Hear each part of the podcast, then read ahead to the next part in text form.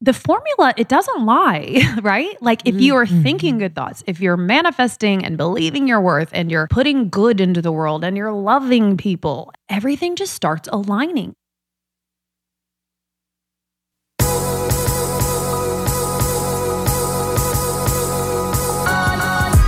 You're listening to the Almost 30 podcast, hosted by Krista Williams and Lindsey Simcik. Almost 30 started as a conversation about the transition from our 20s to our 30s. But then we realized life is full of transitions. So we expanded our mission.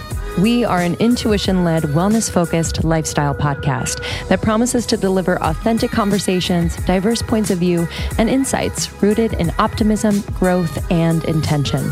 The Almost 30 Nation community is a group of purposeful dreamers who are smart, passionate, and always seeking the full potential in every aspect of their lives. At Almost 30, we're making magic together. We dream it, And then we do it. Thanks so much for tuning into the Almost 30 podcast. Here we go. Hello, everyone. Hi, guys. Welcome back to the podcast. It's us. It's Lindsey and Krista, and we're so happy you're here. Thanks for finding us. I don't know how you found us, but we're glad. Um, and this thing is almost three years in. I just thought about that the other day. Yeah. Three whole years. Three years of growth, reflection, Tears and laughs and tears and laughters, highs and lows. My entrepreneur fam, you know me, you feel me. But also my corporate chicas, you feel me too, because there are highs and lows of the corporate world as well. Truly. I mean, yo. The roller coaster actually never stops. I was thinking about that. I have like younger siblings, and they were, t- one of them was talking about um, how they're kind of bored. And I was like, Huh? oh, That's weird. But I kind of like, I can imagine that that is a common feeling at some point, you know, within any type of job, right? You kind of get to a stagnant point. I'm like, how do you, uh, what advice do I give right now? Because I'm like, Yeah. deal with it for a second or like do something about it. I don't really know. It's it's just it's never going to be like this high high high like you get all this stuff from it. There's going to be like periods of like plateaus where you just have to be. This is the thing. So if you're at a corporate job and you're bored, you're you're if you enjoy it, you can use it as an opportunity to find other parts of the business or the company to grow. Mm. But if you don't enjoy it, don't say shit because then you're going to get fucked and then you're going to get extra projects and extra things. So it's like a catch 22 where Yeah. like you could be bored and if you're like telling your superiors or your boss or whatever that you're bored, they're going to find opportunities to pull you into meetings, to pull you into projects, to give you extra work. And that's a tough situation because a lot of times you're not being paid for it. And and if you don't know your career trajectory, if it's based on um uh, like just your boss promoting you, the whole company, the team, whatever promoting you, then you could just be doing extra work for an unforeseen amount of time. And that doesn't, you know, unless you love it, it's kind of a bad place to be in. So um, I would, you know, say that if you don't like your job, you could use that boredness as an opportunity to find something that you love to do outside of work or better yourself or really just like turn the focus back on you and kind of use your job as something that's going to pay you to support you while you are fulfilling your needs for expansion outside of work. Yeah, totally. And I also think it's, you know, the, our generation and maybe younger generations are looking towards that, like what it should feel like. And everyone's an entrepreneur and it's so glammed up on Instagram.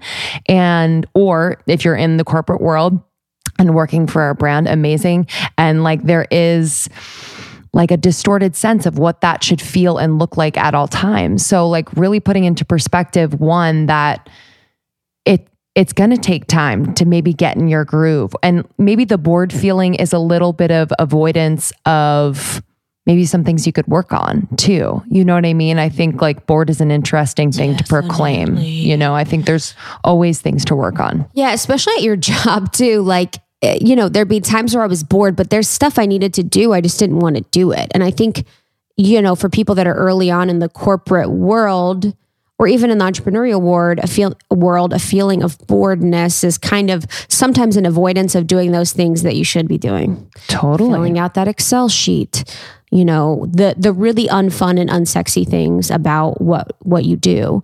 Um, i even think about super glamorous and gorgeous jobs you know say you were to work at um, just a really sexy fun exciting job and you see it on instagram and it's got all the beautiful pictures and everything like that. There is so much that leading up to that point that is unsexy and unfun. It's unbelievable. And i think we know that now being behind the scenes with almost 30 um, you know, our events that we do, the podcast, everything is positive and awesome and uplifting and, and gorgeous. And, and that's really the goal to showcase this positive side of us, of our community, and everything like that. Although we do keep it very, very real, um, there's so much that goes on behind the scenes at any job, at any corporation, and and that includes ours, and that includes a lot of these entrepreneurial businesses that look really sexy.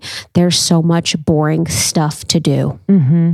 Oh, I was going to say about the events and kind of people not knowing exactly what goes on behind the scenes. But we had a girl reach out from Denver after our Denver event, and she was like, I know that events are really hard to do, and there's a lot that goes on. And I just want to say that it was done so well, and we all had such a great time. And it was just a very, very sweet note that went a long way because it's true. You know, nothing is as glamorous as it looks or as easy as it looks.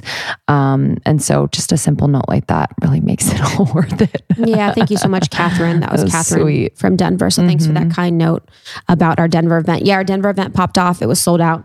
Everyone was um, awesome. And the team did a really great job. Chloe and Shara mm. and Kayla from um, afar, just getting everything together for that. But um, we were actually talking about the entrepreneurial thing because of the girl in the group.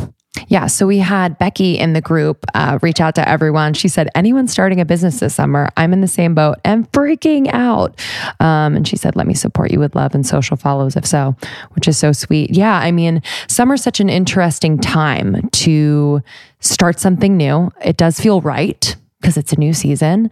But I do also think it's a time when it's like really tempting not to dig in and get shit done if you really want to start something. I've always kind of felt like it was a really good incubator time. So giving myself three months and organizing in that way to have something ready for September 1 or the fall or whatever that may be. And whether it's a personal pursuit or business wise, um, it's a really nice way to no one needs to know about it. You know what I mean? Like people are doing their thing over the summer. So I really, for me and what I want to do, I don't need to share it with anyone. And then come fall, I feel like it's ready. But I also think for people starting a business, it's a great time to bring people together in community to get opinions or like ideas um, or feedback about your brand or whatever you are doing. Because people I feel like are a little bit more relaxed and open and willing to help. Yeah, I, I agree. I also think I, just think about, you know, the way that businesses are going nowadays too, especially in our our arena. And it seems like everyone's building them from the outside in. And i think it should be the opposite. Everyone's creating the the website. They're creating the social media accounts. They're doing everything from the branding the logo and everything like that because women we're very creative we're very visual. You know we kind of see things in our minds before it is exists on this plane. But I think people need to do the foundation first. And like I said in our interview with Jane from Dermalogica, you need to kind of build the car while it's moving. So you need to have all the structures and everything set up in place before I think, you know, you're sharing with people, you're creating the social media account, you're creating the newsletter, you're creating all of these things and create the demand for whatever your business is. And then kind of go from there and have the, um, your consumer, the community, whoever is your buyer in quotes or the person that is consuming whatever it is that you're putting out um, can help you guide where you're going to take your business. Mm-hmm. Because I, I do think a lot of times too, people equate the amount of followers that you have with the amount of money that you make. And that is absolutely not true there is such a discrepancy in that place where we know people that have millions of followers and they don't make that much money. And then we know people that have 10,000 followers and they make a lot of money. So the equation of having a social following support is very important. You need to be supporting the women in your community, however it is that you can. And I think the Almost 30 Podcast Facebook group, if you join it, we are there for you and we would love to support you in your endeavor, however that may be. But understanding that just because you have a low amount of followers or or high amount of followers doesn't mean that your business is making a money, an amount of money that equates to that. So I really, really challenge people to think about that when they are starting their business. Mm-hmm don't focus on the, the social number. It, it, it will come. I think you need to focus on actually creating a sustainable business that you are proud of, that you feel aligned to, that is making money, and then kind of going from there. And also not focusing on the amount of people you're reaching in the beginning.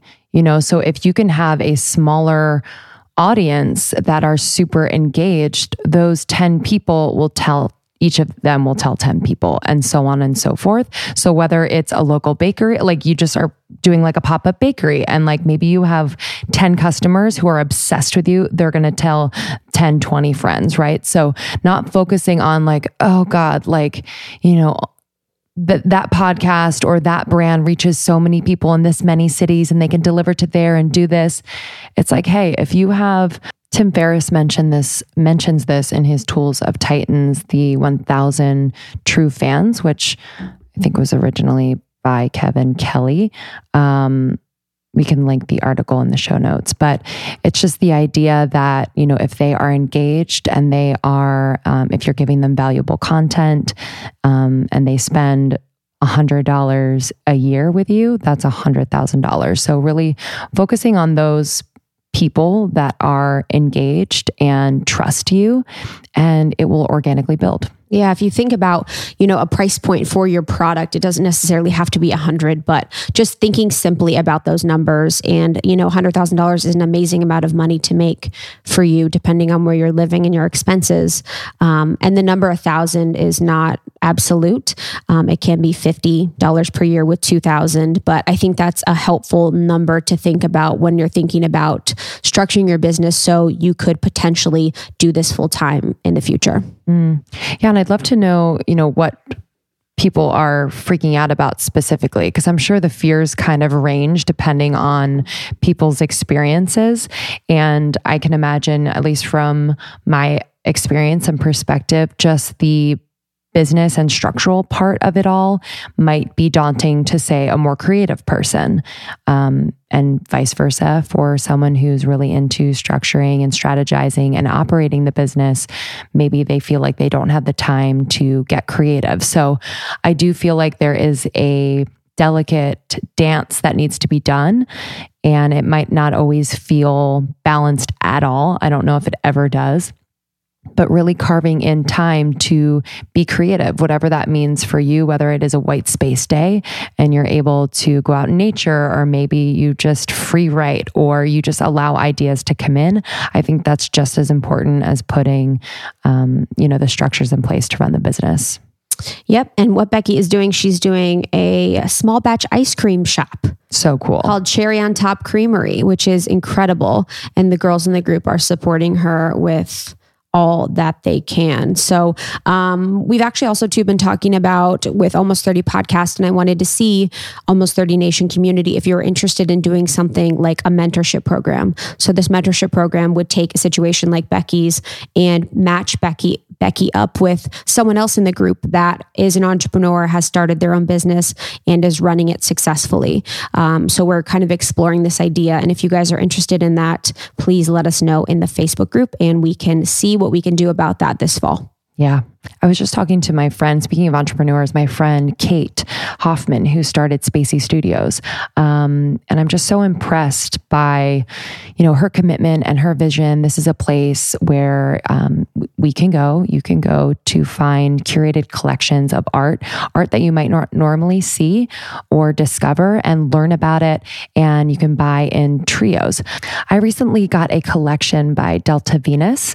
So my mountains, date palms in Cairo and the falls. It's a really beautiful, simple drawing. Um, and I'm loving it. I just, there's something about creating a space and looking around and being like, oh, I designed this. And Spacey connects you with artists who are really cool. It's not snobby whatsoever.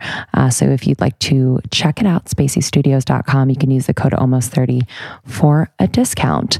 But I just, you know, with entrepreneurs, it's an idea like that, which is not a new idea, but doing it differently and being brave enough to kind of create a community around it. I think the community is key. Yeah, I love that. And community, I'm excited for our retreat. Cannot wait. We just sold out. Yes. Sold out. We did it. Yeah, we're so excited to meet you and to spend time with 24 of you at Calamigos Ranch in Malibu. Yeah, it's going to be beautiful. We love Calamigos Ranch. It's restoration hardware Malibu chic, and we have a full schedule of re- restorative um, healing modalities. We have astrology, we have um, massages, makeup stuff, we have mini facials, we have amazing, delicious plant based and non plant based food. Uh, there is tons of activities and connection and community there. So we are excited to create a beautiful space for our girls that attend. Yeah, we can't wait. So it's going to be health and wellness to spirituality, workouts, silliness it's going to be great. And we also, I'm really excited. The brand, the swimwear brand 437 Swimwear is donating bathing suits, which is for all body types, super yummy and comfortable to wear. So that'll be great. That'll be a part of the gift bag among a ton of other things. You might want to bring an extra suitcase. I know. I would one. actually probably. Yeah. we have like custom candles. We have face stuff. We have sun care. We have makeup from Beauty Counter, We have face masks. We have skinny dipped almonds, Primal Kitchen, and tons and tons and tons of others. So get ready. Yeah. Get ready. Um, but yeah, we're really, really excited. Hopefully, this is the first of more. Yeah. I don't know many, but know. more. um, but we can't wait to meet you on tour as well. We will be touring until the end of the year. So check our schedule, almost30podcast.com slash tour. It's been really fun so far. Yeah, it's been a blast. I cannot wait to see you guys in person. It's been one of the most fulfilling things of my life. Truly, truly. Fellow new podcaster, on the podcast today, Catt Sadler, who was previously a host for many years on E and just an overall really inspiring woman who has stood up for what she believes in and is now starting her own podcast called Naked, which we are really excited about. Raw, real conversations with women, fascinating women in her bedroom. Yeah. And she's so authentic and real and cool. And it's funny when we have guests like Catt on where I have such clear, vivid memories of them from that point. So, you know, now that I've met her and I know her, I can just remember every time I've seen her on E, every time I've seen her on the red carpet or on TV so, so clearly. And she is as bright and shiny in person as she is on TV. And I was just so excited and blown away by her yeah, I think you guys are really going to enjoy this conversation. It's funny, it's inspiring. She gets really real about a lot of things, not only her time at E, but she's a mom as well. And so she's really uh, very transparent about it all, which we really appreciate and learn from. Uh, you could check out thecatwalk.com the C-A-T-T walk.com. That's her website. It's a place where you can find the the podcast, her YouTube channel. You can shop. There's fashion inspiration, mood, lifestyle, all the things. And she's a beautiful writer. Yeah. And she spoke about us in the Hollywood Reporter recently, oh. which was breathtaking. So nice. Thank you, Catt. Yeah. Thank you so much. It was during a week where I was feeling like a little alone in, um, in what I'm doing. And, it was just a nice reminder that I don't always need to be doing something for someone to recognize me. You know, it doesn't always need to be that I am doing something for them, that they will do something for me.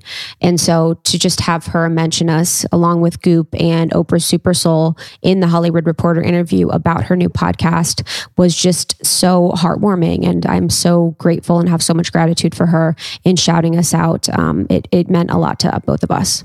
She was super open and honest about her time at E when, in particular, she spoke up and left E because her co host was being paid, her male co host was being paid more than double what she was making. So it was headline news, which in itself is a stressful situation, but she made a statement and uh, it's it's something that we really look to and when we want to have these harder conversations and stand up for what we believe in women like her we use as expanders in that way. Yeah. And i've said this before but she wouldn't need to if she did stick with E and she still was making, you know, a third of what her co-host was, she wouldn't need to tell anyone. And no one would have known if she would have kept the same contract even though they weren't going to honor the same amount that her co-host was being paid with the same amount of experience. So the fact that she did choose to stand up against it, to stand out and to stand up for equal pay rights for women in such a public setting in the entertainment reporting industry is huge. So we honor her for that and she got tons of badass points in my books for doing that. So she is doing work right now um, with the pay wage difference for women, and that is a, lot of her story and her her mission. Love her. All right, enjoy this episode. If you love it, share with your friends, rate and review on iTunes if you're called to. And we will talk more about it in the group and we'll share a review on the other side of this episode. Thank you for everything. We love you and enjoy. Enjoy. I mean, are they the most gorgeous? Oh, every Honestly. mother says their kids are the most gorgeous. They're gorgeous. gorge.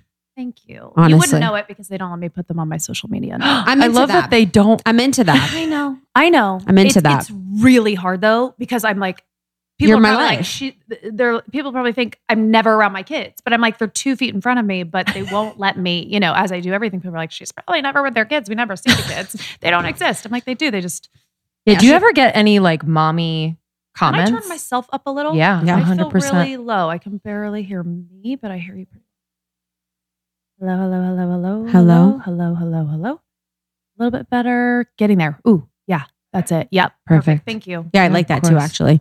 Can you hear me a little bit better? Yeah, I like to hear Okay. you better. Um, yeah, do you get any like mommy like Shame. shame? Mommy shit. You know what? Not really. But I think that's probably because, back to my point, I don't do a lot of mom shares and my kids are older. I mean, when my Mm. kids were young, Instagram was didn't exist. They're 14 and 18.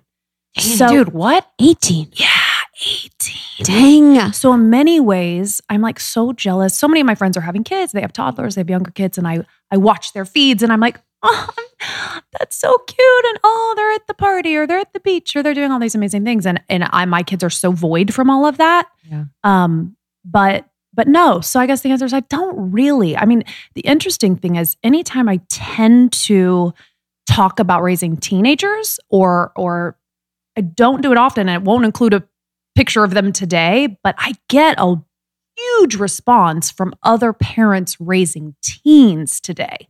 That seems to be the mom topic that comes back and again and again.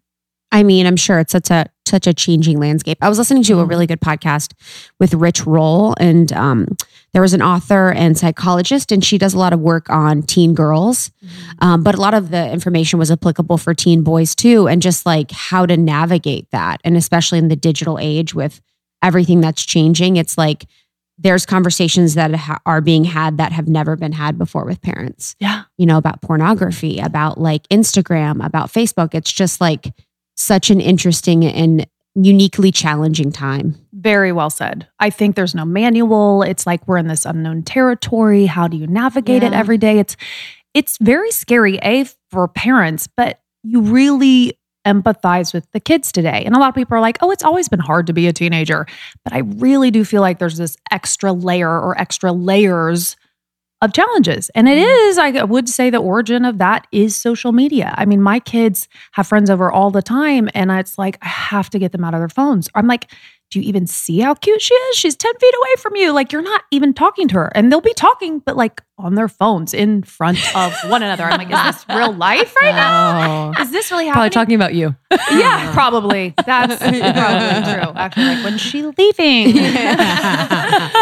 I was listening to Dr. Shefali. She's on Oprah a lot. But anyway, they were talking about parenting and just like how much of the work of parenting is the work on yourself. And like the children will just unfold and bloom, for lack of a better term, in the wake of that rather than impressing upon them kind of like what you didn't have or what you didn't fulfill.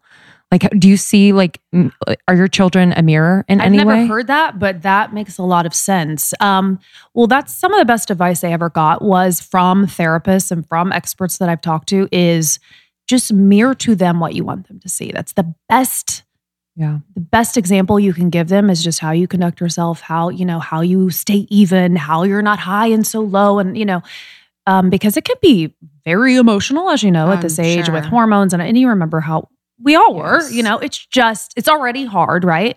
Um, so that is good advice. It's just, I think as a parent, at least for me personally, I'm always second guessing myself because it's just like, where's the line? You know, with the discipline, how much leeway do you give them? How do you continue to have them talking to you and telling you everything? You know, it's just, it's a constant like tug on almost doubting yourself because you Mhm. don't, you don't want to fuck your kids up, you know? So, I feel that too. You know, I don't have kids, but I feel it even in running a business and like the way I navigate life. So it's almost like I wonder if it's like a feminine thing too. And especially for you as, you know, I- don't know if you're in a relationship right now, but I know that you parent your your boys.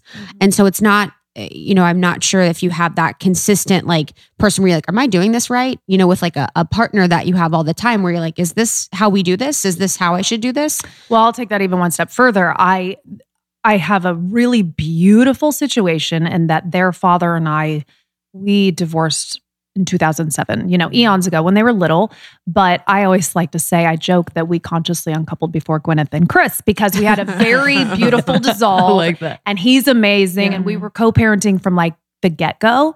So on the one hand that's amazing because i hear from them all the time and their friends and their teachers like bravo you guys are like you know there isn't the the drama that so many divorced families go through. But because i'm so close with my ex-husband and we are in contact every single day about them it's like we're not married so therefore we're not always on the same page and now that we've grown apart personally you know, their dad wants to do things one way. I feel about it this way. And so there is a divide. So that almost is a layer of complication that I never predicted would be a thing. Do you know what I mean? Mhm. Where he's like, I want to be more military and I want to draw the line. And I'm like, okay, just calm down. You know, I have a certain Mhm. way. So we do butt heads on that sometimes. But I think if What it was you- my actual husband living under the same roof, we would find a way to come at them or hear them Together. Right. together. and it might be like you could be like okay this this triggers me i want to tap out you know but with with you when it's just you in the household and it's him in the household separately it's like you you you're having yours and then if there is doubt and then he's having his and you're like okay well uh, you kind of need to know what he's doing too i mean that Yeah. can be so complicated what do you do to like do you have conversations with him first like this is a topic that we should be aware of and that we should communicate to our sons or what's that Yeah, like we do. He's really great at it. I have to give him so much praise. I mean, he and I both just pick up the phone. We're in contact a lot. And it's like, okay, hold up. Wait a minute. What happened? What do you think? Well, here's what I think. We just, to give you an example, just this weekend, um, poor Austin, 18 year old. but I Oh, was what like. Austin, uh, your dad and I want to have lunch with you. He's like, oh God, Yeah, you know, 100%. oh, what do you want? You know, what's it about? I was like, you know, and honestly, I do have family meetings. You know, usually it's in one room in the house. When Can't like, wait for those. Yeah, I know we Yeah. have to come together and have serious conversations. But I was like, you know, we never, we don't get to do this very often. Your dad's coming. We have to talk about college. We have to talk about this. We have to talk. And it's funny because it kind of did spiral into what he was paranoid it would be, which is like a whole coming at him about like real life responsibilities, et cetera, et cetera. He's 18, he's an adult. Like all these things are so pressing on him at this stage of his life that you can't not talk about them.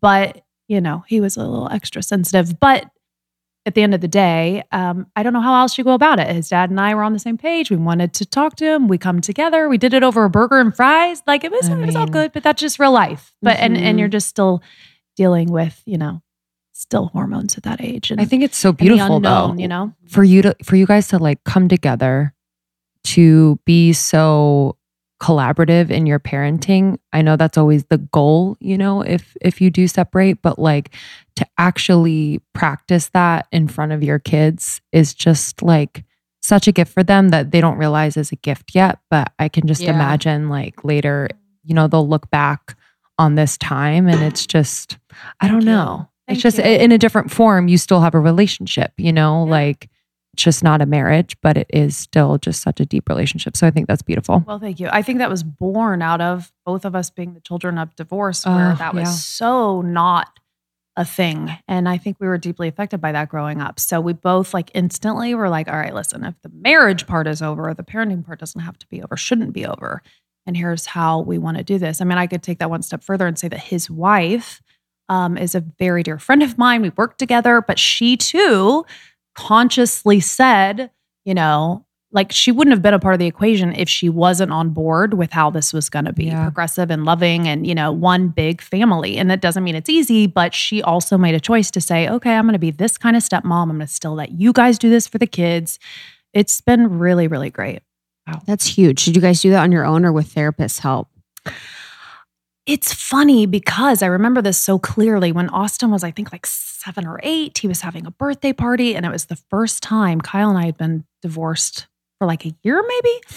And um, and he was like, he asked me again very respectfully. He was like, "I've been seeing this girl for several months. Can she come to the birthday party?" And I was like, "Yeah, yeah. Thank you for asking." And by the way, I would much prefer him to be seeing someone seriously than a flavor of the week every other, you know, with the kids Yeah, going over there, all that. So I was like, great. Yes, I'd love to meet her. And all my girlfriends were, of course, like, oh my God, you're going to meet Dude, when girls chime in, you know, gotta they be were like, like, who is she? Oh my God, she's coming. Oh my God, did you see her? Oh my God. You know, it was like one of those. and I was much younger then, but um, she, from day one, I, it was, and I have told this story a couple times, but you know, it was time to cut the cake. It was the birthday party. And I was like, I'm cutting the cake. Do you want to scoop the ice cream? She came over and that was it. It was like team. It was team. And she's been phenomenal ever since. Like, not a single instance. I'm not even exaggerating. So she Oh, is a beautiful human.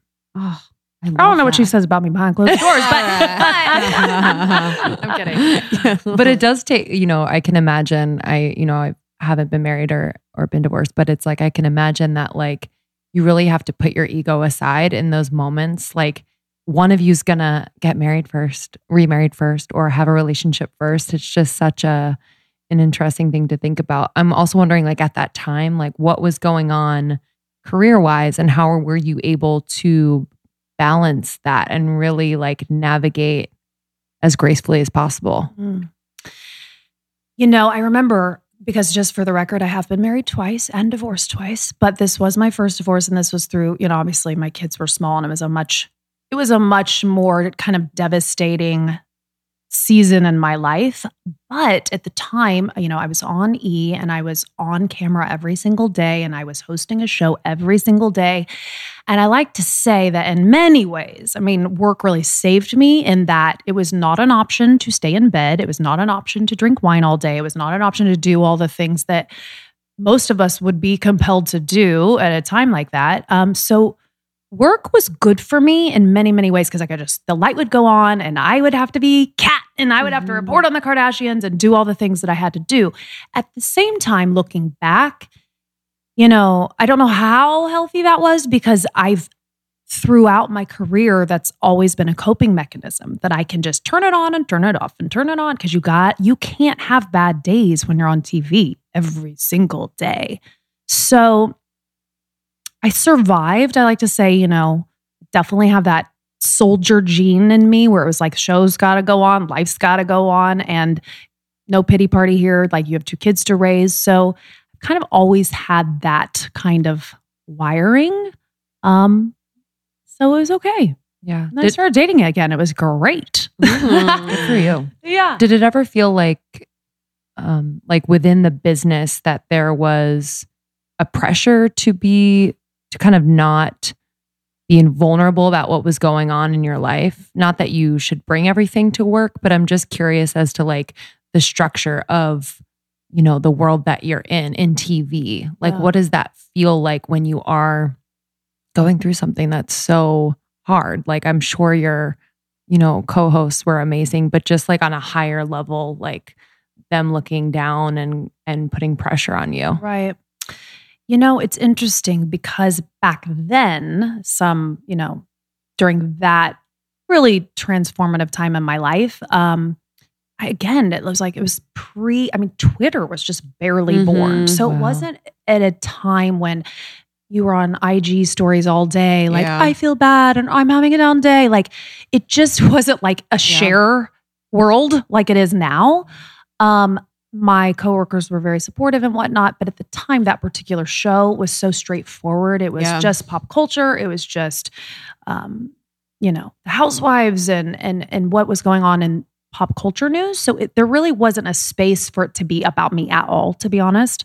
Um, that changed though when you know the last year that I was at E, I did a show called Daily Pop, and that was live, and that was two hours, and that was not scripted, very barely scripted. So it was a point of view show, and it was share your life story, and um, it was very additive, and they very much wanted you to crack it all open and let it all hang out, and you know connect with the audience over certain issues and whatnot. So. Um, I I I feel pretty good in that space. Um, it's interesting. I feel like I I almost garnered more fans through a show like that where it is it is more real, right? It's more authentic and everybody goes through stuff, right? So the minute you say, "Oh, you know, I'm going through this breakup," or "Oh, this happened," or "Oh, I lost my dad," or whatever it is, I think, you know, and again, it brings it back to I'm sure what you guys are doing right now and what I'm doing on my own podcast. Like people, when they feel connected to others' experiences, everybody feels more comfortable in their own skin, I think. So, um, so I've never really shied away from sharing. It's a little more difficult for me because I am a journalist and an interviewer. So I'm way better at asking you guys the questions and sitting here and answering them. Um, but I'm getting better at it. I'm getting much more comfortable being vulnerable like that. Yeah, you're going to crush the podcast. That's that is what's amazing about the podcast is that it is provides a space for the honesty and the vulnerability. It's interesting too to think about like yeah, I was kind of thinking about that trajectory. It's like nowadays if you were still on, you might have to address the divorce publicly.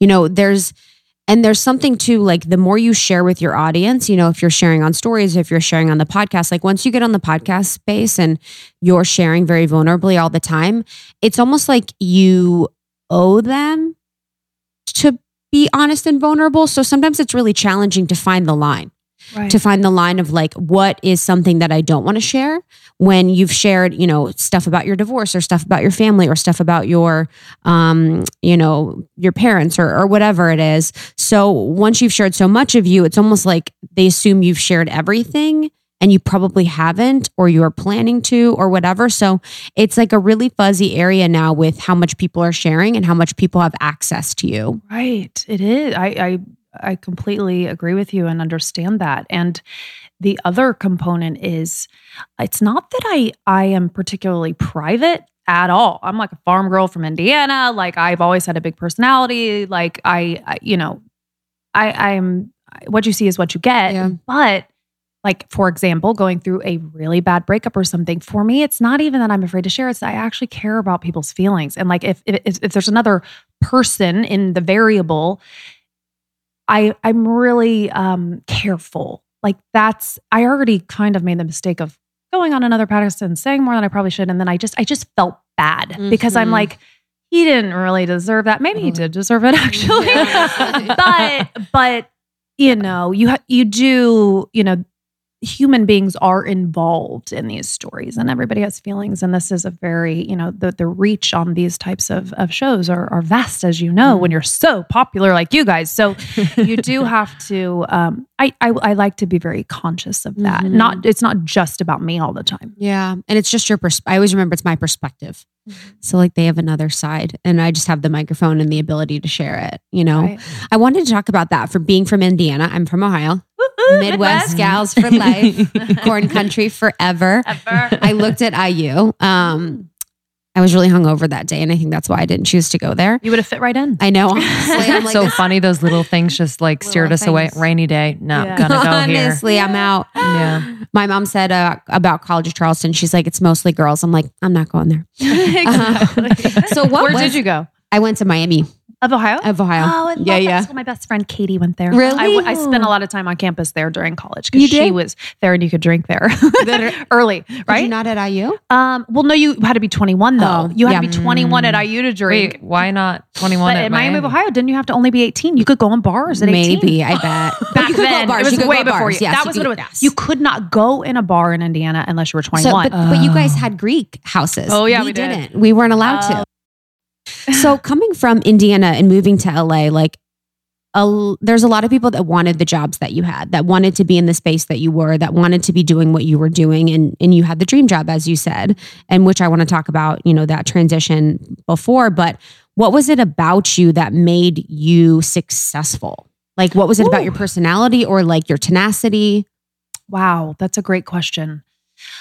It might be a combination. First of all, thank you for saying that I was successful. You know, it's always Oh gosh, relative so and everybody has their own version. You know, we're Ah. still never quite there. But um, I think how I, I secured the job that I did, to your point, that every girl around the globe would have given a left arm. Not every girl, sorry, not every girl wants to be a TV host. But anyway, um, I think a lot of it had to do with, uh, as cheesy as this sounds, um, true kind of universal purpose that I think I was always kind of called to um to be I hate to say on television but to be in a position with some reach and use my voice to perhaps tell stories Yeah, uh, 100%. important stories not Yeah. just the entertainment side of things but also um timing I think when I got uh, I had been in local news for 10 plus years um, prior to getting to national television. And so, by the way, there's another key part of that experience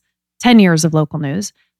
But the timing was right. I mean, by the time I got the job nationally, um, you know, there used to kind of be this stigma like, oh, a mom was one way, right? Like she's a mom. And that, there were so many like stigmas attached to that. And it was at the time when Angelina Jolie was having eight kids and Heidi Klum had all these babies. And the celebrity mom thing really became like this fascination, um, or there was a fascination with it. And so, you know, timing, it was like everything kind of worked out. I was a mom of two at this point. I was still living in Indiana. I had jumped around. I was in San Francisco for a while and I was in LA for a minute.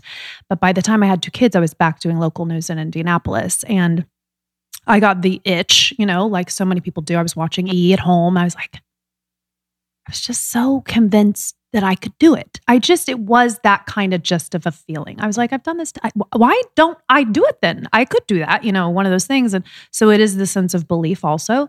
And um, I told my agent at the time, I just said, you know, what if? What if? What, what if um, we just, you know, dig around a little, set up some meetings and see what happens? Like, could I secure a job in Hollywood doing entertainment reporting because that really was my passion. My background was arts and entertainment. I was in musicals, I was in a band, I loved film and fashion and all that stuff.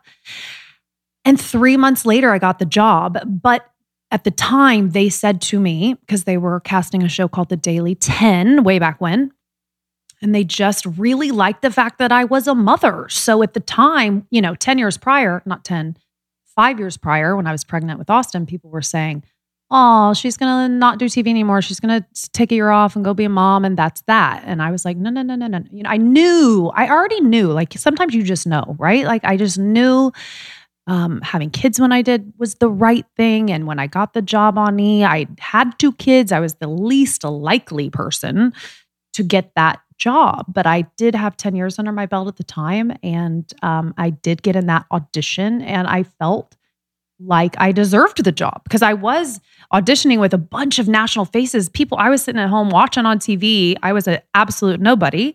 Um, but I was like, hold on. After I got in the room, I was like, oh, I'm as good as that. You know, I it was the experience that served me at that Mhm. time.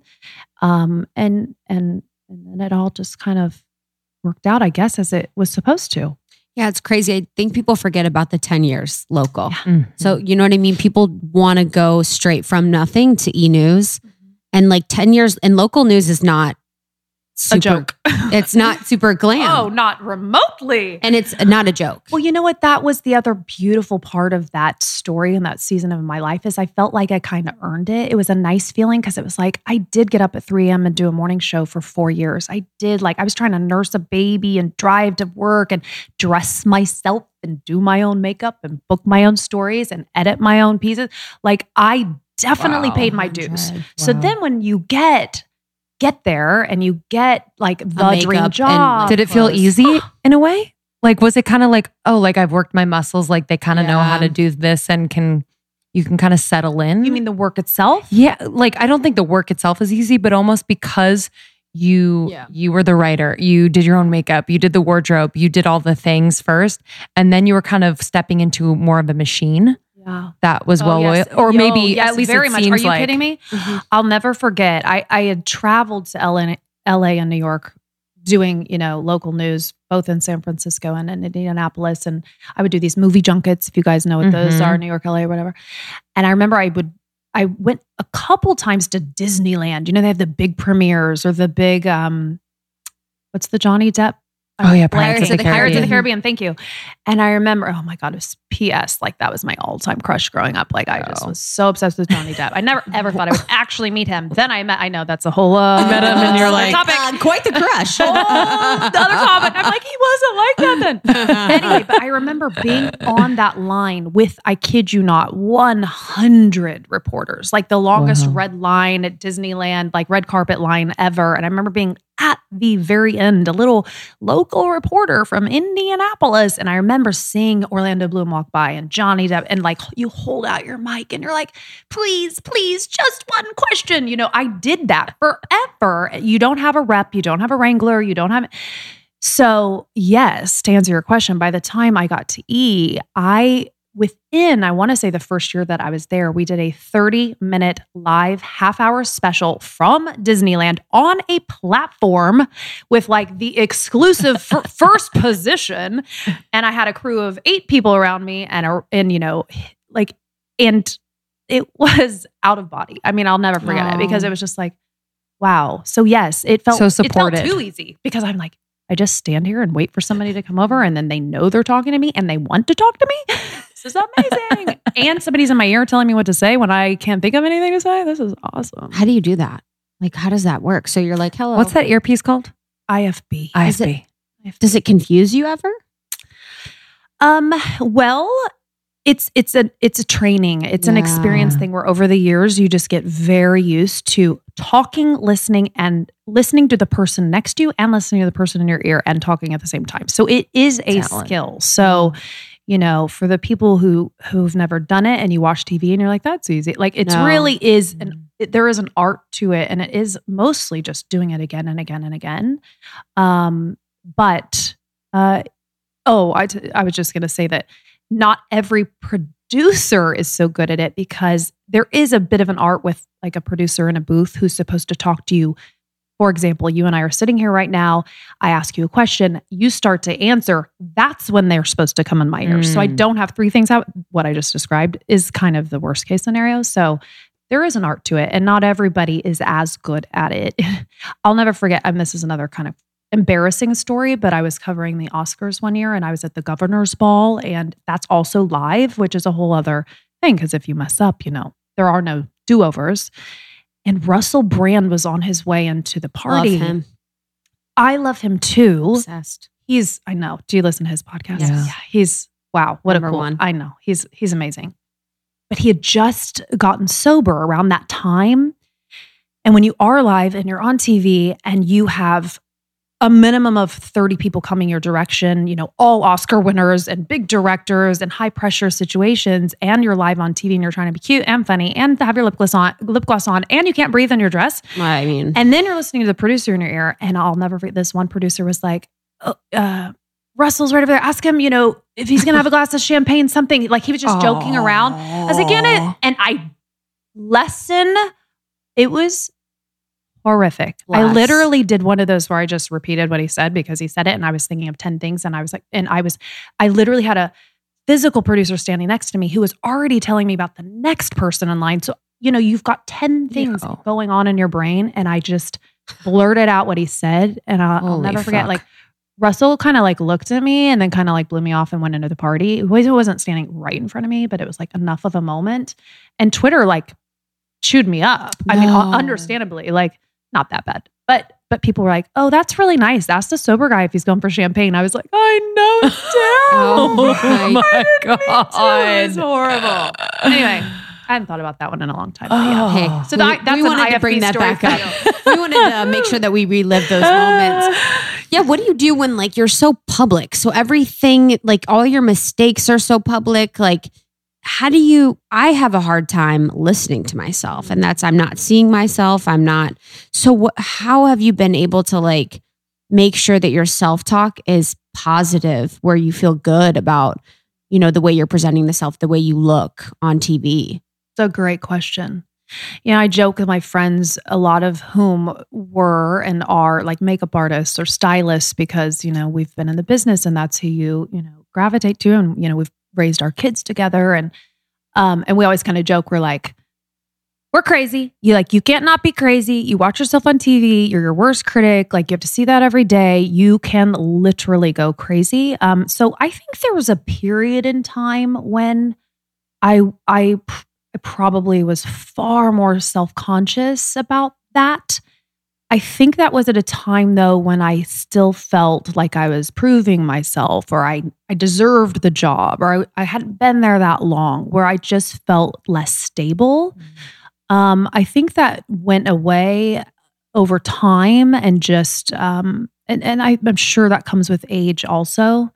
And we're in such a period of self help, and I am very much on board with that. So I do a lot of work. I'm going to have my cat formations. I do daily affirmations. I do hot yoga. Like it's, I'm constantly working out my my mental and my emotional and my physical to just try to be tip top every single day. But of course, I'm human like anybody else, and you know, you read those that one comment on Mhm. Instagram, and that, like it, it, you know, I don't, I don't even know if it eats at me. I feel like the need to respond, and and I practice resistance to doing that most days. But um, I've been pretty lucky. I don't think people care about me that much, to be honest. I don't get like a lot of hate, so it's kind of nice. I mean, Yeah. you know, There's like nothing to hate. But yeah, it's like I even saw your YouTube, like reading your assumptions about me. Catch me never doing that. I would literally never do that because they'd be like, you wake up late. And I'd be like, oh my God. You know, You're like, right. I, I literally, be, Setting my alarm now. I know I'd be so. oh well, that's terrible. By the way, you should be so ashamed. I of know. you How know, dare you? That I is can't like even say any something that would make me feel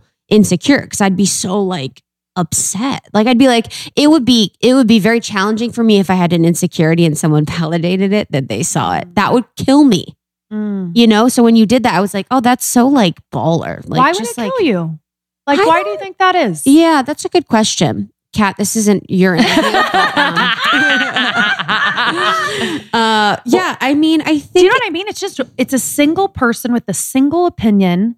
Well, sometimes people, I feel like I some sometimes people pick up. Depends on the day. Pick too, to be up honest, 'cause on- some days I'm like, fuck it. I Yeah. don't literally care. And some days Yeah. I'm like, please tell me more. Yeah. Some people can pick up on like an insecurity in someone else, and then it gets them off to call it because they probably have either a similar insecurity or an insecurity in general that like maybe was triggered recently. Like who knows? It's Yeah. kind of like a a weird cycle of energy Yeah. on the internet. Yo, You know what I mean? Big time. Big time. I'd love to know too, like, I mean, you're you, you were made for this, and I feel like you're just so deeply connected to, you know, what this this path right now is for you. Like, what is your spiritual life like? You know, like how do you stay on that path? Because I'm sure you have a lot of shiny objects, you know, in front of you where it's like, do this show or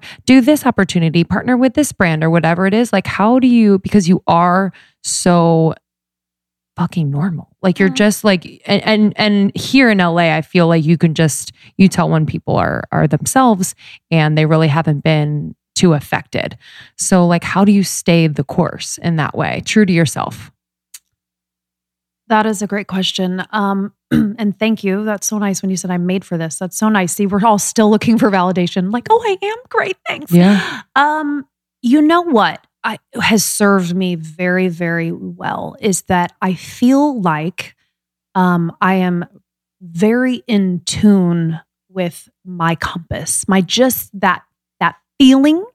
Um, because over time and through life and living and experiences and the good and the bad, um, I've gotten much, much better at kind of fine tuning that inner compass where this is what I should be doing and this is what I shouldn't be doing. And I am as guilty as everybody as lying to myself or or staying in a relationship too long even though it feels terrible or all the red flags are there or a job maybe like uh, you've done longer than you should have or you're you're kind of selling your soul or whatever it is. And I just I don't know, it's funny. I just maybe maybe like even turning 40, I feel like in the last 5 years I just I just have carved out the bullshit and I'm not I'm not Mm. it's like I don't have I wouldn't be serving myself and I wouldn't be any good to anybody else if I wasn't really in tune with what is right for me. I'm like a worse mom if I'm like often doing something I shouldn't be doing. It's like it all it just takes you away from being on that frequency, not to sound too meta, but Mhm. like I believe that shit. Like right now I am in this phase where I have been making some really difficult but important decisions professionally and personally and every time I I even if it's hard make a decision that I know is the right decision, maybe not the easy decision, but I know is right. I literally in the hours within my day feel the rewards from that. I actually do. It's like all Yeah. that stuff we read and I I do read a lot and I meditate now. I didn't, you know, forever. Like that's a new thing for me in the last couple years.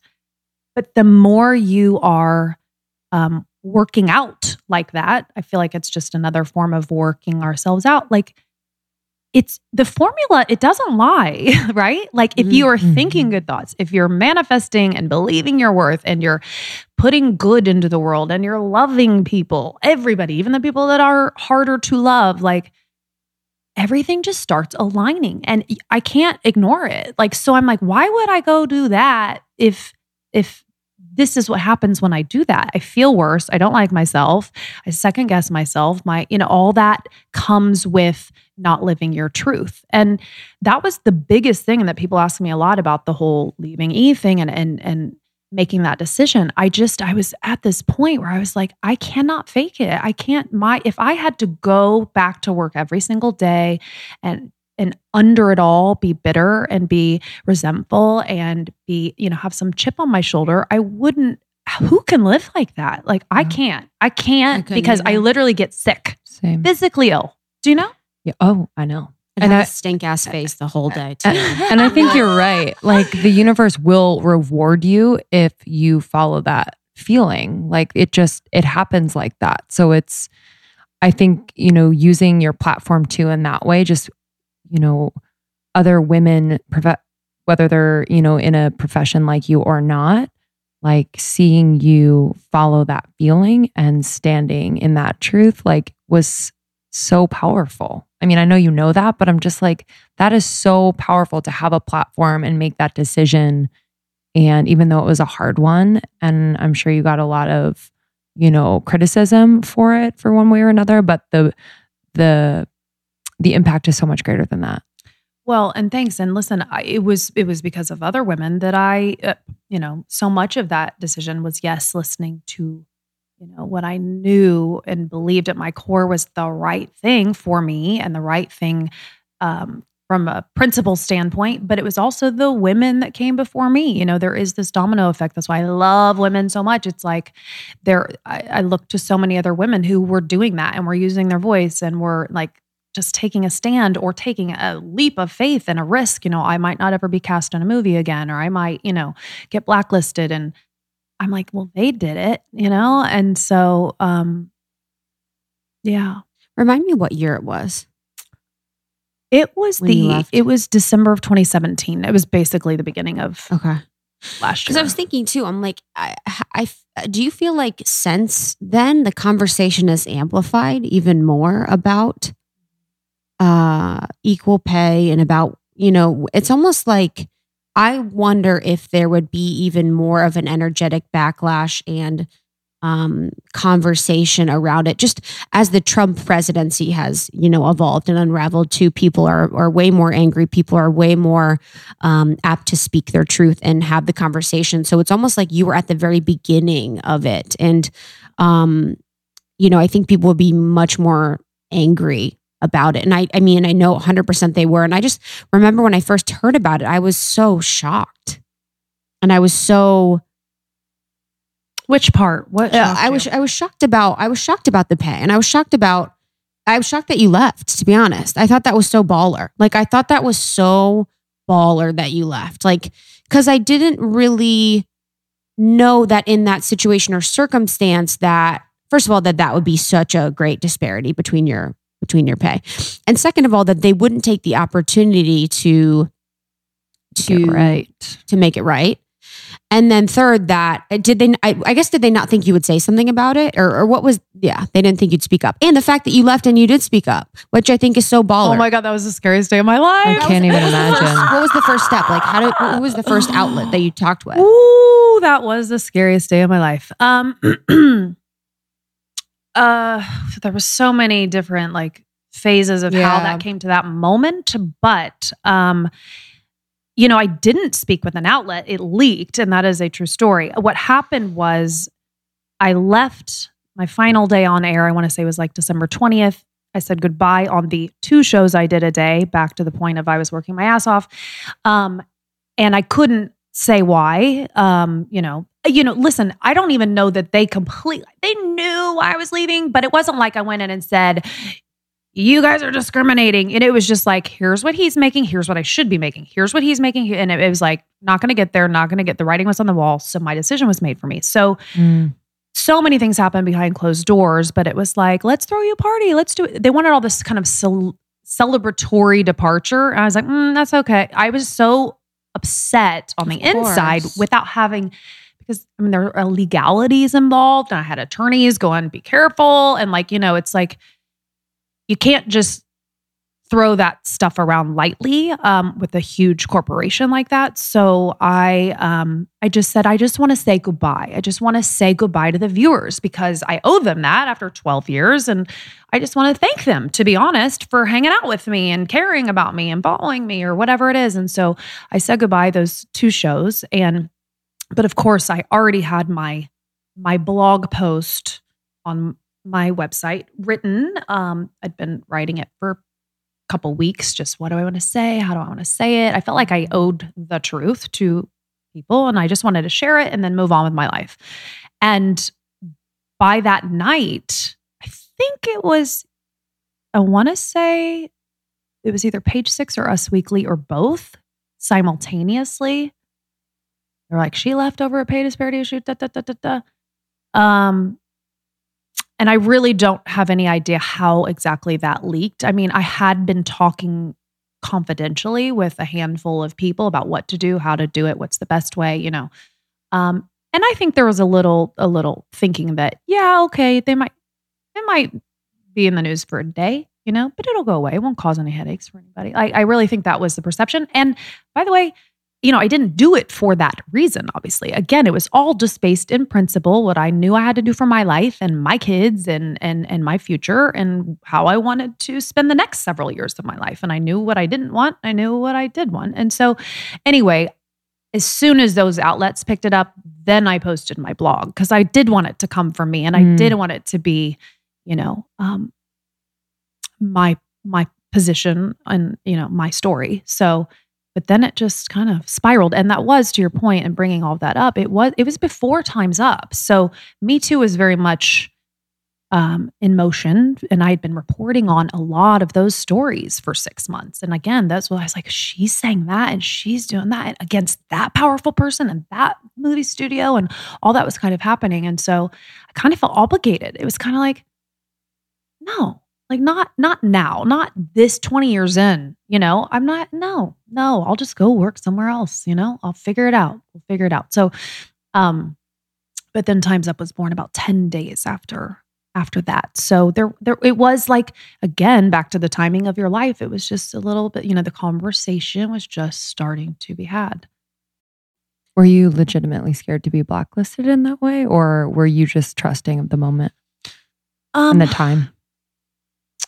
I had gotten some advice from a couple attorneys. They were like, be careful, just keep your mouth shut. Like, really, like independent people who had no skin in the game. So, um, um, but I, I, the only thing I had to be really, really careful of was disclosing the number of my salary because per my contract, that was not Right. That was not something I could do. And by the way, that was reported very incorrectly. Also, there were a lot of numbers just randomly being thrown around Always. they were so far from the truth.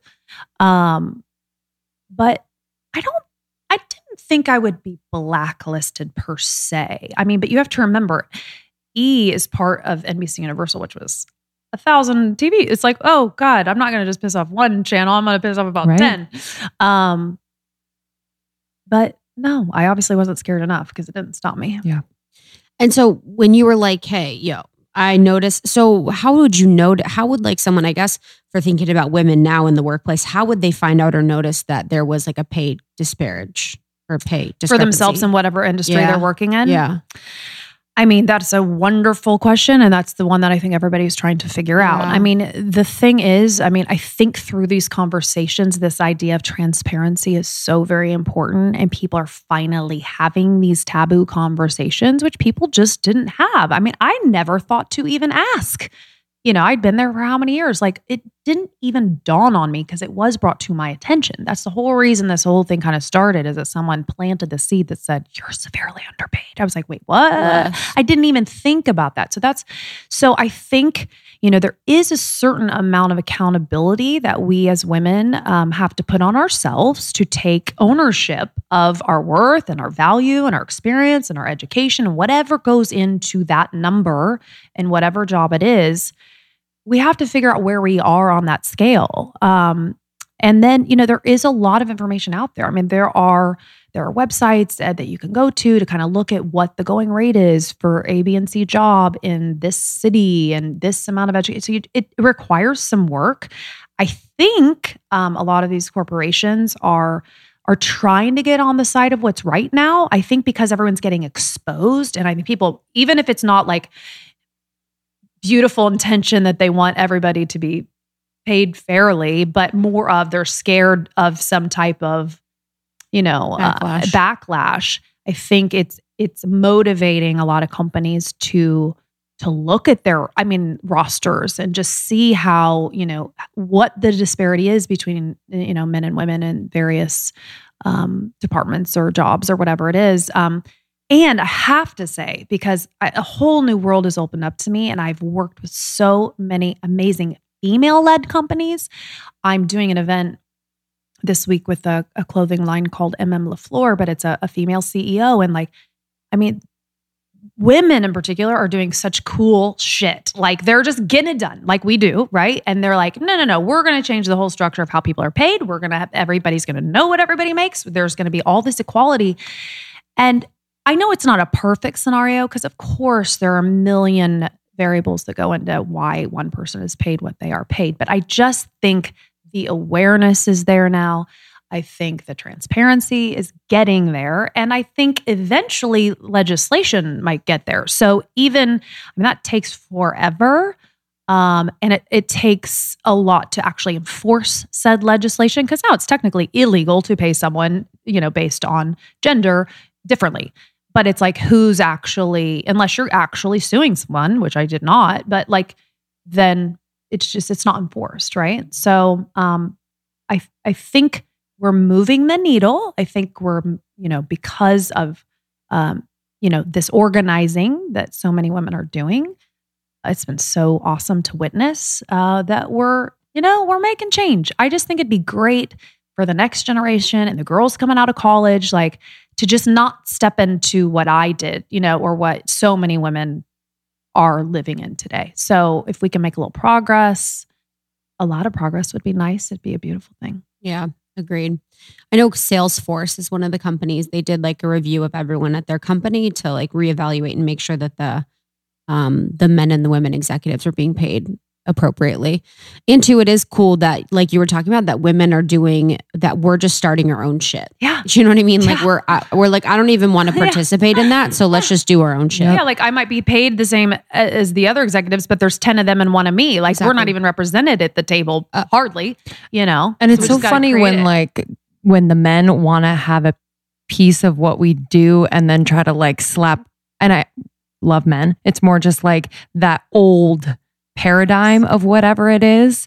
And I just think like you and so many women, you know, out there being very outspoken are an example so that we can kind of have our like uh, you know awareness up and on about you know certain paradigms that they might want to impose or conversations or how they might want to you know not have the conversation about pay or whatever it is so i just think it's so so valuable that we can talk about this and that it can be public and that companies are being called out in a way that ideally is going to improve their culture. Like Yeah. even though it's a painful thing, you know, to have these conversations and make these changes because they've done it for this Yeah, the same way. It- Yeah. It's just an archaic way that things used to be done. Yeah. And it just has to has to shift. And you're right.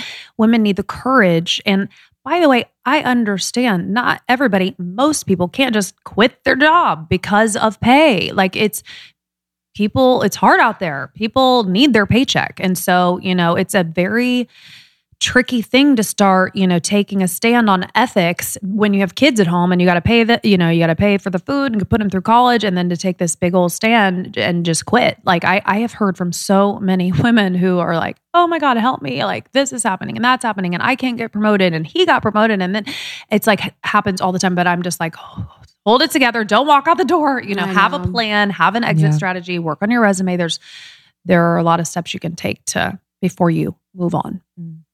Totally. And then at so did you so you approached them with this this the discrepancy in the salary and then you had a conversation and they were like, nah, we're not gonna we're not gonna do it. So it's like a conversation had and then they said no. it's different um in my business it's your agents negotiate so i wasn't in those meetings i was privy to what was said and where you know the play by play i was kept abreast on the regular um but no so i wasn't in those meetings Wow. I mean, serious props to you. Was Yeah. there anybody that really stood out to you as someone that was super supportive and like super vocal about your situation and someone that you were like, wow, like you really appreciated their support of of you and your decision?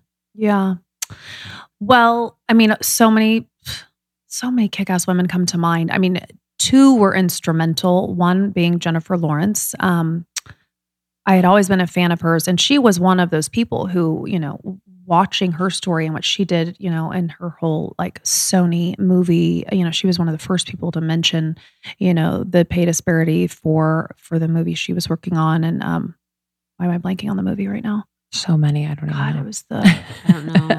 oh my god, I'm blanking. Um, anyway, she, you know, she wrote this, she penned this whole article, which was really ballsy, um, and and calling out a big studio and saying, you know, what the, you know, what's a girl got to do, and Yeah. you know, so um, Was it Hunger Games? no, it was the retro movie. It was like Bradley Oh. Cooper and um, Amy Adams and Oh, I know what Christian Bale. about. I can't believe I can't I'll remember the movie Yeah. anyway um not only so was i in awe of her from a distance but we we became friends through my my decision making process and i kind of really called on her for advice and um I, I honestly like i was so amazed by her strength and her courage and her bravery and and what she stands for. Like she always stands for something. And I'm just, I was just so, and I'm like, this bitch, this bitch, she's 15 years younger than me, but she knows who she is. And listen, I understand Yeah. when you're making millions, it's a little easier to like, you know, but again, it's always relative, right? So, But you know, got more people telling you who to be. exactly sometimes in that situation. Exactly. And and and you just, yeah, I was I just um was so astonished just by her clarity of self and what she stood for. And I and you know, as much as I, I I knew what I wanted to do, I was still a scared little girl from Indiana. I was just lucky to be in Hollywood, you know, on the, on the one hand, you know, but on the other hand, I was like, hold on, I've been doing this how long? I, I can you do this in my sleep. Like it's got to mean something. I, you know, I, so all that was going on. But anyway, she was, it was out of my wildest dreams, kind of the way that she kind of got in my corner for me, um, which I am forever indebted. And then the unexpected person was Amy Schumer. I don't know if you kind of saw how that Oh, went down. her. No. I mean, again, it was just like, okay, She's universe, this is cool. Like, I was like, wow, I literally not expected whatsoever. But she had, she posted an Instagram the weekend uh, or shortly after my departure, and um, and it was the Globes were coming up, you know, a couple days later or whatever, and and she just as a fan of the show that I was on and the network in general, she just on her own volition was like, this isn't bullshit. You know, what happened to Catt Sadler? Like this, I loved her. Like, why wasn't she getting paid? Like, it was just a really sweet kind of tail to another post she was writing about the Golden Globes. And then she's like, I stand with Catt, like totally out Mm. of nowhere. And I had met her a couple times and is in awe of her also and thinking she's so funny and talented or whatever. But her post like struck a nerve with people because she was like one of the first people to on social media just kind of go off about the situation directly. And then it kind of spiraled. And before I knew it, um, we were DMing and she was like, We're organizing. We're organizing on your behalf at the Golden Globes tomorrow. And I was like, What does that mean? What oh that that was so scary too, Yeah. right? Like I was yeah. um, So they just passed by the E like Yeah. interview still. Like what happened? Oh, they did? oh no, they they called them out Wow. Bless. on live television. I think Fuck I remember Fuck uh. Eva Longoria saying something, and then That's Debra Amy amazing. Messing. Adams, Dame Debra Messing. Debra Messing. Yeah. It was a whole thing. Yeah, it's you know, it's it's still like brings up these nerves in me because a woman got fired over that. Also, she worked for E, and and that became such a thing that day. Uh, I should say she settled. That's probably the right way to report it now. But she was let go, and then she sued them, and because her the direction she got that day when all these celebrities started bringing me up, um, they were like, no, no, no, no. Her story, I'm reporting allegedly. Um, her story was that as a producer, they were like, don't let any of that air. It doesn't go to air. We're not doing anything live anymore. We tape it if it, they mention Catt, it doesn't it doesn't go on TV. And they kept getting on TV, or at least the Eva one that you mentioned got on TV. And so um, she lost her job over it, and then she sued, and then they, Bless. they settled. Hopefully she got some cash money. It's it's The just fuck? like I wonder when there's going to be like a conscious leader that people Yeah. look to at these bigger networks, organizations, whatever, where it's like, hey, let's think about like the long game. Wouldn't it have been fucking cool if E let that stuff air, all of it air, and was like, hey, you're right. We'll do better next time and we're going to change. You know what I'm saying? Yeah, sure like do. it's it's to to to quiet it is Yeah. like actually just as bad if not worse like that looks so fucking bad you know so I, I, wow. I think you're know. right. I think you're spot on. I think they just considered it like a publicity nightmare at the time. But hey um, mean- yeah, uh, i don't know sometimes sitting in your own shit like if i see someone sit in their own shit i'm like respect i'm almost not going to attack you right now because you're being you're on you get it and you're like there That's all I want. So like just own it and if it's like really messy like you're like hey I'm I'm working through it and we're going to try to do better here at E and then like reapproach it but yeah wow that says a lot. that didn't happen. well, honestly, you like changed the game for Yeah. so many, and and you were the first of of so many, and to know that you did that in your lifetime, you know that you like fulfilled your soul's purpose of being this like amazing voice and being uh, a person that speaks for so many, and then to like live in your truth and make that decision when um, no one would have known if you didn't. Right. No one would have known Mhm. if you stayed Right. you know and it, it's so powerful and it makes you so special like you already are special but i gosh, mean that's guys. like Guys, Mhm, that's truly. that's it so is it's crazy You know, listen, I it it is interesting to look back because um in retrospect it's kind of like, you know, you do have those oh, so that's why that happened. I do believe it all kind of unfolds as it is supposed to and as hard of a time that was and uh, a difficult decision to make and sad for leaving my work family because so many people I worked with all those years like there were so many uh, heavy parts of that um but now, I mean, I honestly can sit here at this table and tell you guys I've never been happier in my entire life. I feel connected to myself. I um I I'm I'm I'm in charge of my life. I'm living it on my own terms. I have my own business and now creatively I'm in this whole new world where I can do anything I choose. And of course I still have bills to pay, don't get me wrong, and I still have to provide for my kids and all of that is what drives me every day, but like I'm working on one TV project right now, which of course I can only say so much about, but I'm like, oh my God, this is like, I thought that was my dream. This is my dream. And I, and I wouldn't have known had I not gone through all that. So it's so cool how life works. Um, again, by I think just living your truth, doing the right thing uh, for you because it all just works out. And that was scary, of course, but now I'm like, oh my God, this is happening in this, this, this space and this TV, you know, creative energy and like all the dreams I didn't even know that I had. Like mm-hmm. now I'm like in the middle of it and I'm learning so much. I'm learning so much about the business because back to, you know, our talks about IFBs and just being on a carpet and interviewing celebrities, like now I'm on the other side. You know, I'm in pitch rooms pitching shows and developing shows and mm-hmm. working with showrunners and like so many good things are in the works and the the podcast I'm doing which again is such freedom. It's so liberating to have conversations like we are having which I never had back then. You know I would go out and do a 30 minute interview with you know whomever celebrity, which was fascinating, but you know, it got edited down to 45 seconds on the nightly news. Like now this is meaningful. This is, you know, I think we're impacting our audiences. And that's what I want to do. That's what I was supposed to do. You know, this is what all that the trajectory was supposed to be about. So I the way I see it, I have a lot of work to still do. Um, and I've never been more energized. I feel like really clear. It's really exciting. Mm. The universe rewards those hard Mhm. decisions. Really, Yeah. truly. Whenever you make hard decisions, the universe really rewards it mm-hmm. and provides you with something. You wouldn't have, you know, this much of clarity if you would have stuck with it. Mm-hmm. And I'm so excited about your podcast. That is like such a great avenue for you. And, you know, someone that's been in show business for as long as you are and is as visible as you are, there's no really hiding. So I expected you to be as amazing as you are in person as, you know, you are on TV because you can't really fake it for that long. So, mm-hmm. Um, can you tell our audience a little bit about what it's going to be called, where they can find it?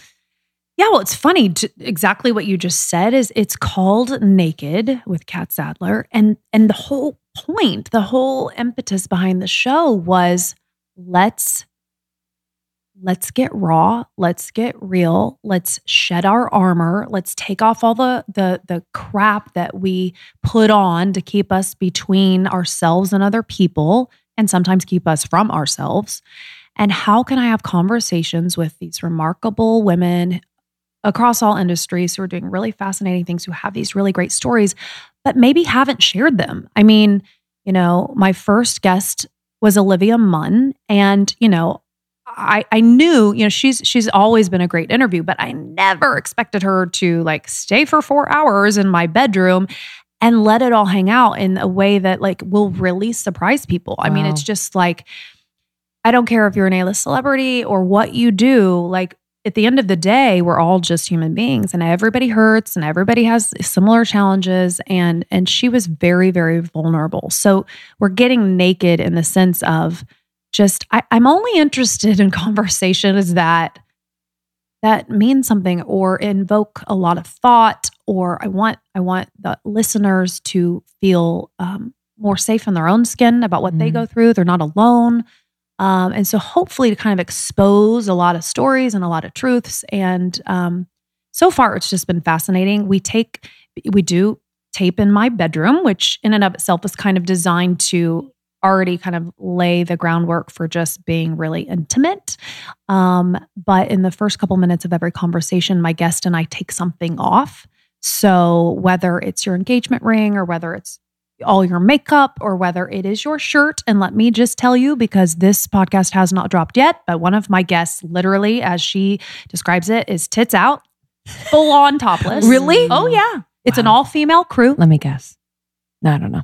I know I have to think about it. coming soon. That's so cool. But um, it was funny because I actually taped that interview first. It hasn't dropped yet, but she was my actual first interview. And I was explaining the concept. And I was like, okay, now I'm going to take something off, you take something off, just so we can shed something to kind of create this really open energy.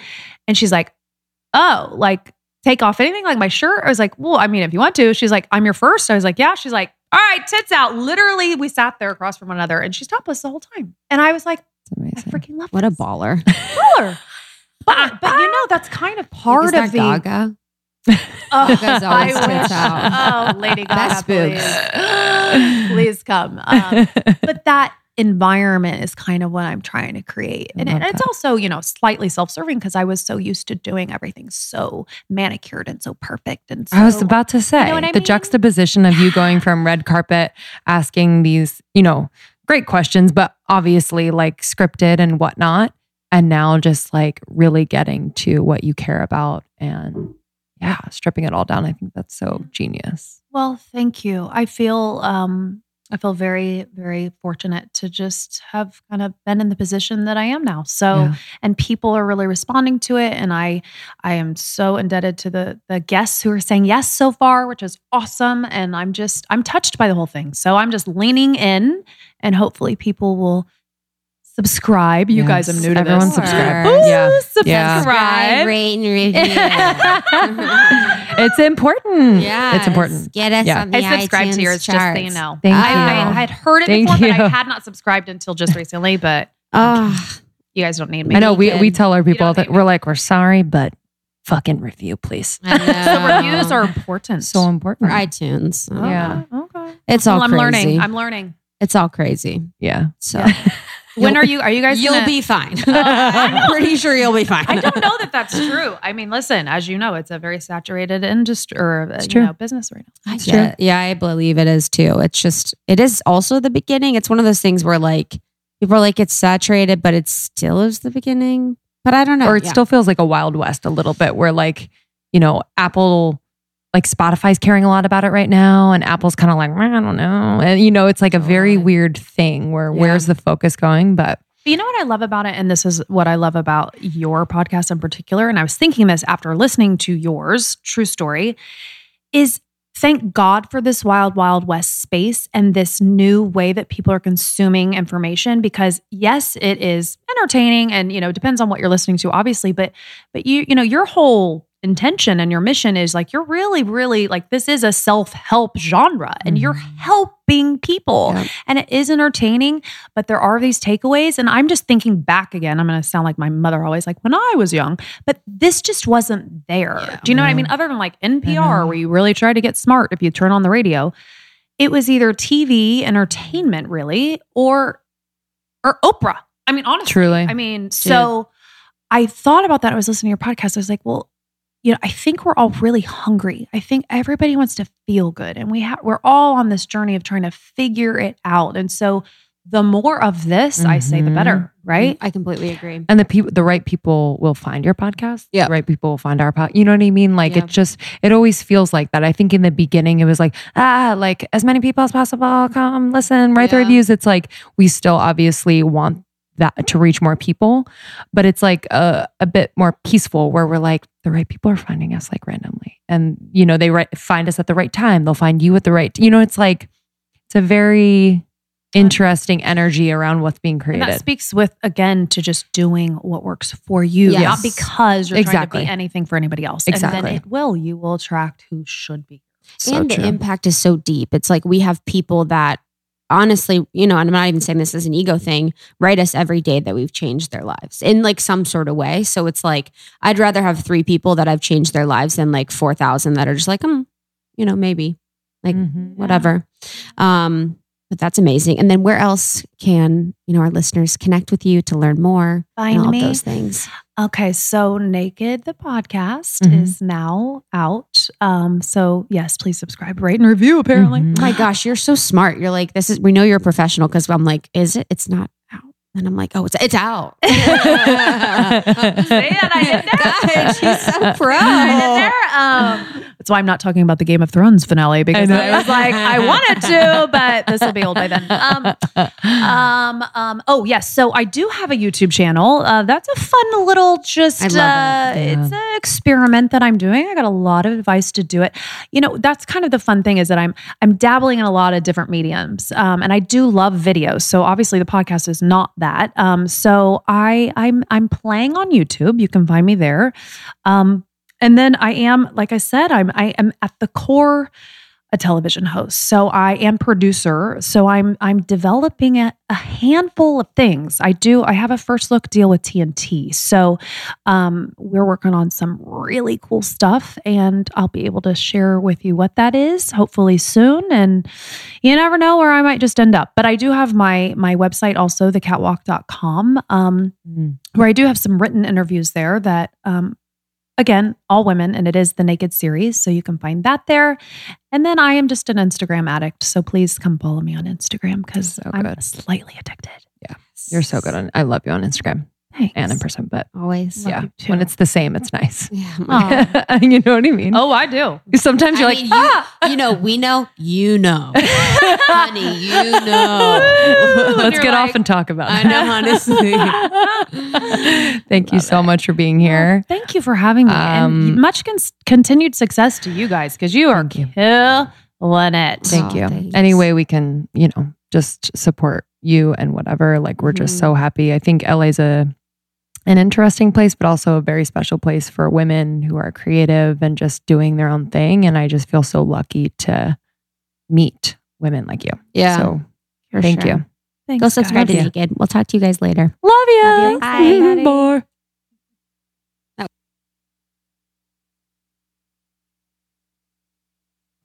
Thank you so much, Catt Sadler. Mm. You're the best. You can follow Catt Sadler at I am Catt Sadler on Instagram. I am C A T T Sadler on Instagram. And her new podcast is Naked. You can get it wherever podcasts are available. Yeah, it's amazing. Um, and we have a review of the week. So at the beginning of the podcast, we mentioned that reviews mean a lot to us. We mean it. We read every one of them.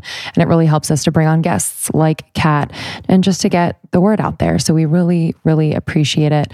This week, five stars, my faves. Literally the best podcast out there for women under 30, over 30 any age, something for everyone always. Whenever I am not feeling myself or feeling lost, they always seem to have what I need. So sweet. It's from 2K fam. Oh, oh yeah. we got to 2K. Woo, woo. You guys crushed the 2K, the 2K journey. So thank you so much. Um, also stay tuned. So across the next couple months, we have a lot of giveaways happening for you on Instagram. Our team, our social team and Chloe have been working hard to get some amazing products to you for free. So we are reaching out to all of our favorite partners and we have giveaways happening for you from Vital Proteins, Hum Nutrition, uh, Uh, chosen Foods, Blender Bombs, and various other of our favorites. So keep an eye out for Almost 30 Podcast on Instagram for those giveaways. As always, we love you. Thank you for listening. And we are on tour. So check out our tour dates and locations, almost30podcast.com slash tour. We cannot wait to meet you. The response has been so great this new year. Yeah. And we're just going to keep touring until we die. Yep. Philly, Columbus, DC, New York has three shows. We have Los Angeles happening at the end of this month and Miami in December, Chicago. Chicago, Nashville. There's Yes. two events happening in Nashville. It's going to be great. So we can't wait to meet you. Thanks so much for listening, sharing with your friends, and inspiring us. You guys inspire us. You inspire Yeah. our content, and you inspire us to keep doing this. So thank you. And we'll see you next time. Bye. Bye bye.